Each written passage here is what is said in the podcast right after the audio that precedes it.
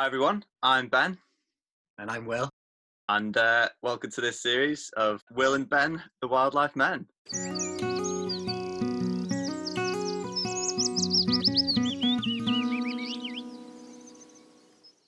Hi, Ben.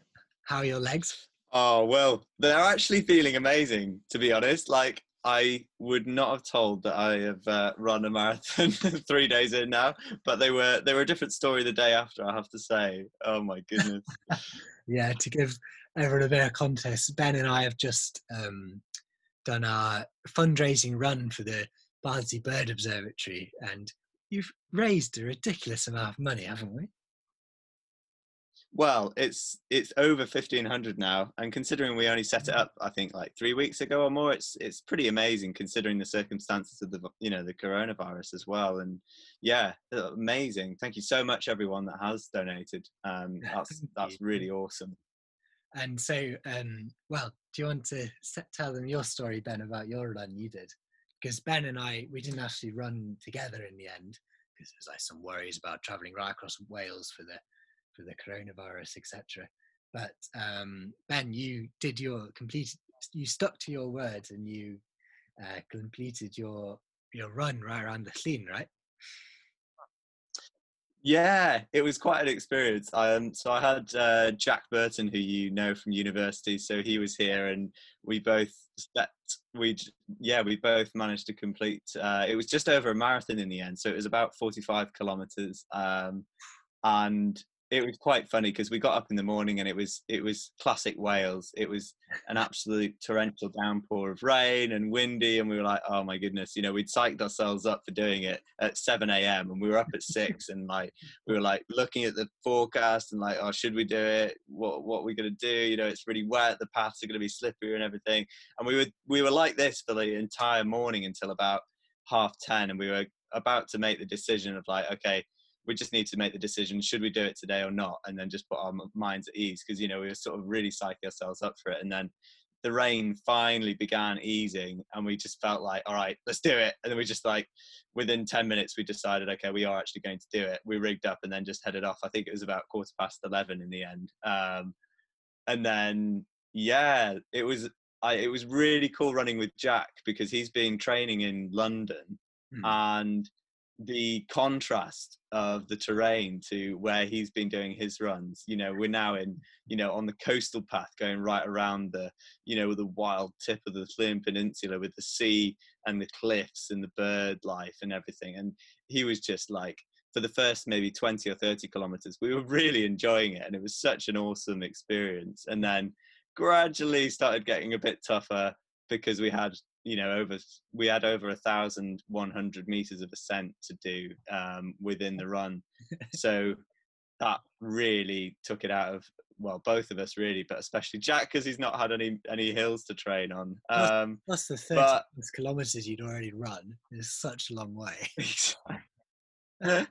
yeah, it was awesome. It was really great, and we had you know choughs, there were common sandpipers and kestrels and sparrowhawks sort of flying alongside us at points, and the wildlife really was fantastic. Um, and then towards the end, the rain came in, and we just had the grind of that last sort of five or ten k to see ourselves through back on the road as we closed the circuit, and that was probably the hardest bit. Just that last push when you're feeling pretty knackered and you you're in the rain and it's just on tarmac and oh that was the hardest bit but yeah what a, it's an amazing feeling to to to to sort of finish something of that distance i know you did a you know you, you did your 50 kilometer earlier this summer but it's yeah it's an amazing feeling covering that distance just on your own two legs isn't it Oh, it's so it's just so much fun, isn't it? It just makes you smile. It's so exciting. Um, but yes, oh, it sounds such a good time, and all, all those lovely hills and seeing. You had loads of choughs, didn't you? You said um, like forty or so group, a group of forty or so choughs, didn't you see going over? It's almost like you're in the mountains. That's right. Alpine choughs.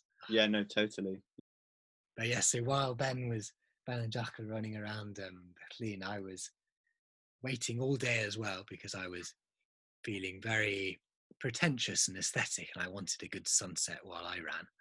And um, and so I started, and I I was only ever going to do around a half marathon because um, it was going to be in the evening, and I've got another big race at the weekend, and sort of feeling a little injured, so I was going to a, quite a lot shorter than Ben's absolutely mammoth 45k. But yes, I started off, and I started around six or so, thinking, oh, that's loads of time, and set off with my wonderful dog Una, who is brilliant in all ways.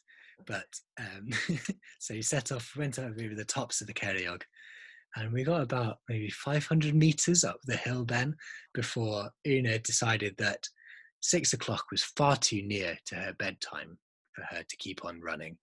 And so she just lay in the grass and refused to go any further and would just just kind of fight any pull on the lead and she'd actually allow herself to get dragged along by the lead if I had done so. Oh. And like, and it was so funny. Like anything I did, she just wouldn't wouldn't continue up the road until I turned round and ran back down towards the car. And then she had all the energy in the world. She was bouncing, happy, barking, just most pleased dog. Just didn't want to run with me. And so I got back down to the car, rang mum, and she very kindly came to collect this horrible dog. And then I continued up and ran over oh. a few different um, little voiles and little hills and just across the heather moorland. And it was just like, really beautiful. There was sun was setting, full of these purple clouds of heather. And I got to about the halfway point um, before the light levels really dropped and I really couldn't see anything. But it was, and the bird life was quite good as well. There's lots of skylarks, uh, lots of meadow pipits, uh, a black grouse at one point, and a snipe.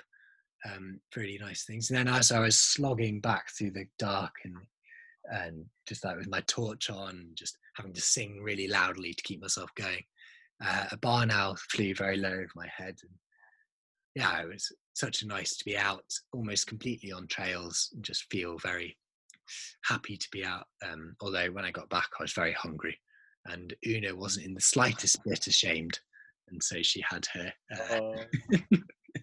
but yeah, no, it's great, and um, we'll keep the uh, keep the we'll keep the fundraiser open for a little bit, won't we? Um, maybe after until I run my um, the fell race at the weekend. Maybe I could run that for the Bardsey as well. Give them a little bit more. Yeah, I think that sounds like a good idea. Yeah, we'll keep it open for that because um, that definitely deserves uh, a bit of donations. I'm sure that would garner some as well. It sounds like a pretty grueling race that you've got this weekend. But the um, the subject of, of today's uh, podcast from you is something that goes at a slightly slower pace, I believe. A slightly slower pace, although I was fairly slow running up the hills in the dark, I'll tell you. But um, yes, this this week is such a rubbish analogy. Anyway, um, this week we're going to be chatting about slugs, and uh, it's just something I was absolutely amazed when I found out that these slugs in the UK weren't really from here. Um, and yeah, they just weren't really from here. And it's just quite amazing the story of how these slugs got to the UK. Anyway, let's get into it. Let's do it. It is wet. Dogs are returning from walks covered in mud. Wellies are now needed to check the moth trap in the morning. And Mum has been complaining about the slugs eating her lettuces. Slugs are often thought of as just slimy creatures who enjoy nothing more than eating through our favourite garden plants. However, there is so much more to know. Not all slugs are the same. Some slugs will completely ignore plants and are in fact carnivorous.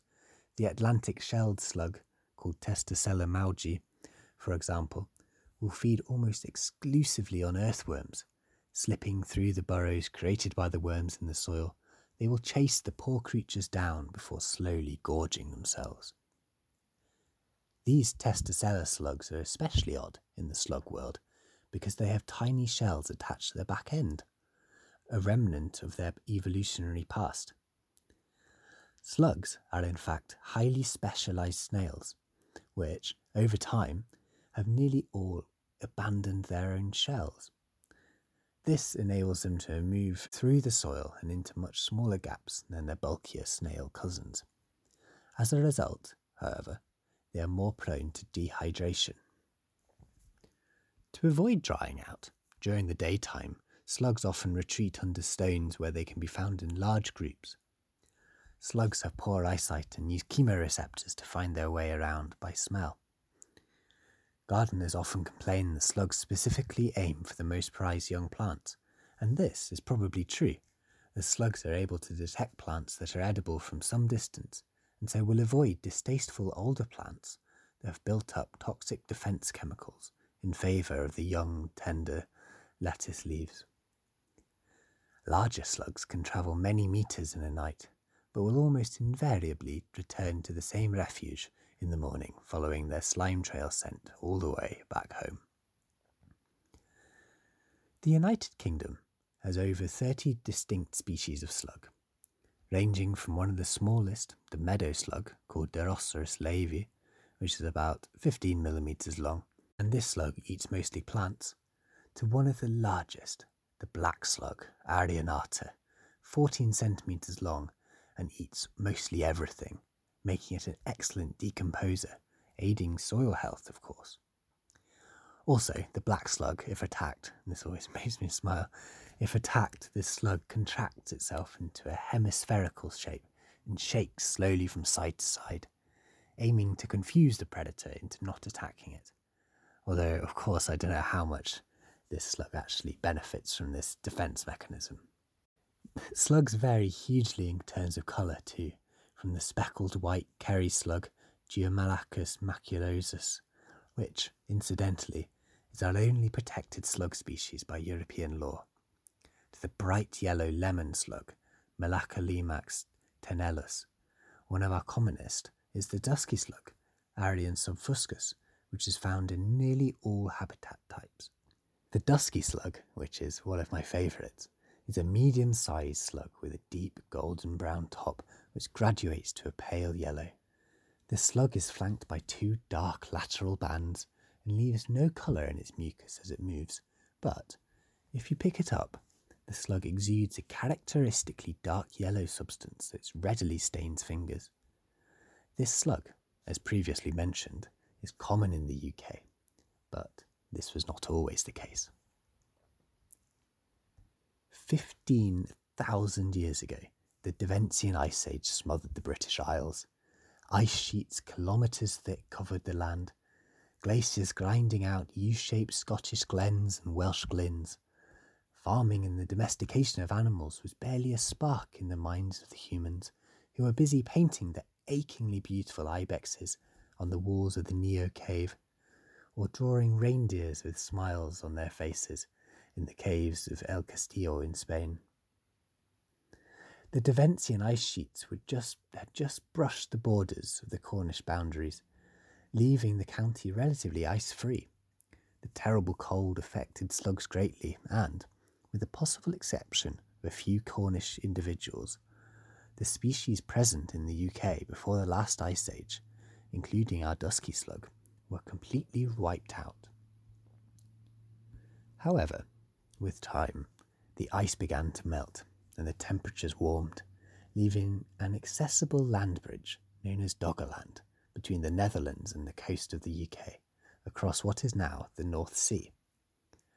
As the ice retreat- retreated, woolly rhinoceros clumped up over the Scottish hills while aurochs and wolves moved into the plains, enjoying their newfound space. The dusky slug is thought to have survived this glaciation period in Europe by clinging on in small refuge populations in areas such as sheltered alpine valleys.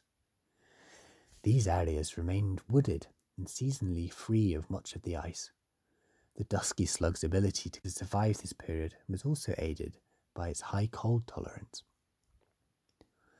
As the ice receded, the slugs moved from their refugia and recolonized much of the continent previously covered by ice. Researchers have mapped this species' recolonization route and have shown that the dusky slug, as well as many other species, crept slowly across Doggerland and began to re establish themselves in the UK. For a period of time, slugs could happily pass between the continental Europe and the British Isles, grazing on the great plains of Doggerland, now beneath the North Sea. However, with the melting ice and the land rising in the north, rising due to the removal of heavy kilometres of ice, sea levels between Britain and the continent rose until 9,000 years ago, when the land bridge was enveloped by the first few waves of the North Sea. This left the slugs who had journeyed to Britain trapped and unable to return. The immigrant history of Britain's slug species is reflected in the level of endemism present today. Of the over 30 species, only a handful of slugs are not found on nearby continental Europe, leading to the conclusion that only the slugs residing in the warmest parts of southern England survive the cold. All other species have either been introduced by humans, particularly in the last hundred years ago as gardening has become a mass international market, or wandered their slow, slimy way to the British Isles across Doggerland many thousands of years ago. Whoa, well, that is that's so cool. I love that. It's like I think one of the things we wanted to really show in, in these podcasts is those species and maybe the groups of animals that often don't get much attention and things. And I think slugs probably suffer from that probably the most out of most invertebrates, I would say. So to have a such a fascinating story behind those is is brilliant. I love how it just sort of shows the immense passages of time that the Earth has gone through. Like, imagine how long it would take for a slug to get across from the Netherlands to the UK. It's just ridiculous. It's quite a thought, actually. I like that.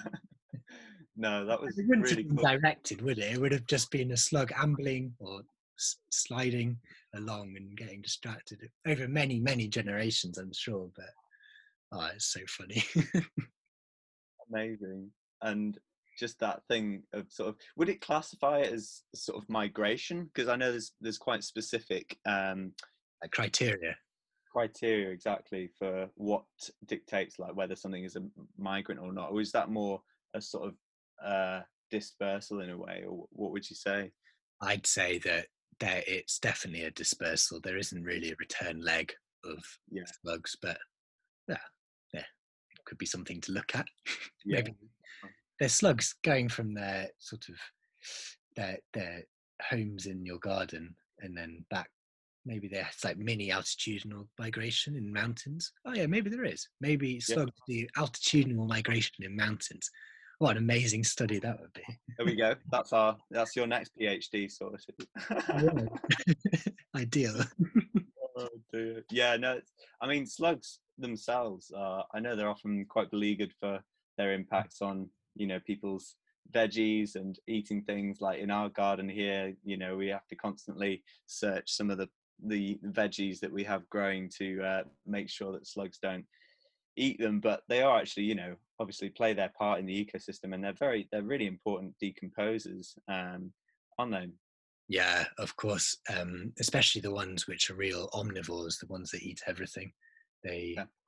they just help to. There's there's a few slugs that, and I think this the big black slug, the Arion ater, has some special enzymes within its body that help it break down cellulose and things in plants, which really helps the breakdown of leaves and things to make the soils healthier. And as we know, like the soil health in the UK is really quite terrible in a lot of places. So although slugs may eat your um, cabbages in your garden, it could well be in a more natural environment that slugs are playing a vital role in improving soil health. Um, probably not quite as good as worms and things, but certainly, um, certainly they play their own role.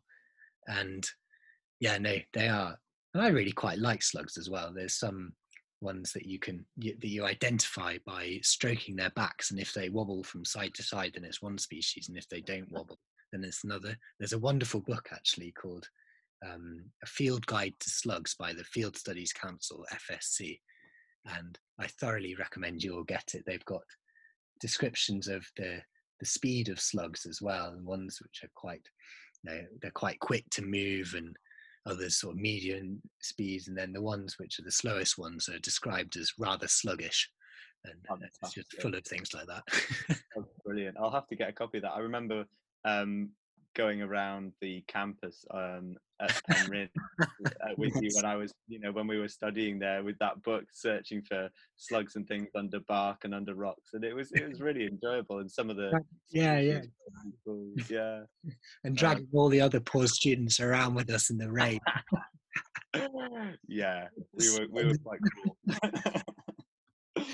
oh, do you do you think I remember there was something about bumblebees um, seen sort of migrating and heading out to sea from East Anglia in a direction over the North Sea towards like the Netherlands and areas like that. And do you think this sort of behaviour that I know has been observed is something to do with like sort of maybe a, an ancient migration that was in place when there was actually more land and somewhere like Doggerland that still existed? Mm, uh, I imagine if that's true. Yes. So there are records, and people sat on the Netherlands or Dutch coast, and in some points in the spring, they see thousands upon thousands of um, mostly white-tailed bumblebees coming across the sea from from um, East Anglia, they think, and so understudied. We've got and it's something actually in part of my PhD, we've got a grant in place now to go and study it in Sweden because there's also wow. records of bumblebees coming up north in the springtime and then going back down south. And it's probably just the queens that do this.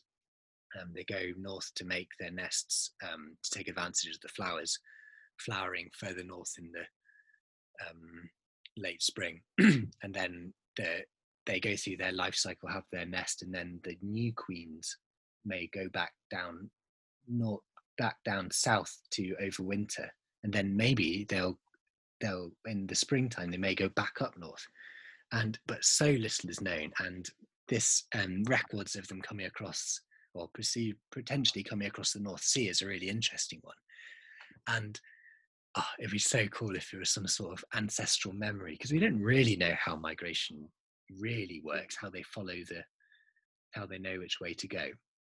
I expect that it is probably, um, it's not very romantic, but it's probably just the fact that these bumblebees want to go north-ish from um, from the East Anglia and go somewhere where there may be more space or wherever. And yeah.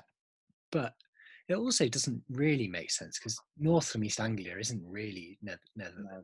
So maybe, maybe there is an ancestral memory of a land bridge, and it's just genetically programmed in their heads that there was a short distance between these two places at one point, and that's just kept going. Like the bumblebees are just programmed to fly north northeast in the springtime, and oh, it'd be so cool just to know everything, wouldn't it? But potentially, potentially that is a reason, and potentially Doggerland was a really important like starting place for a lot of um, migratory behaviours. But yeah, we really don't know. But it's something that definitely speculate for hours upon. no, it's an amazing, amazing thought, really, and um, yeah, no, I really enjoyed that, Will, and hopefully um, this time in a couple of weeks you'll be back out doing your continued insect migration research for your PhD in the Pyrenees, right? Oh yes, hopefully we've just just got permission or almost permission to go out and have our essential research out in the out in the mountains. And I'm so excited, Ben. well, that's going to be amazing. I can't wait to hear more of the findings from the work. It's just such a fascinating area. But awesome. Well, thanks a lot for that, Will. And uh, we'll see what we can come up with for the next one. But I hope everyone enjoyed that. Yes, thank you. And we'll see you next time. Speak soon.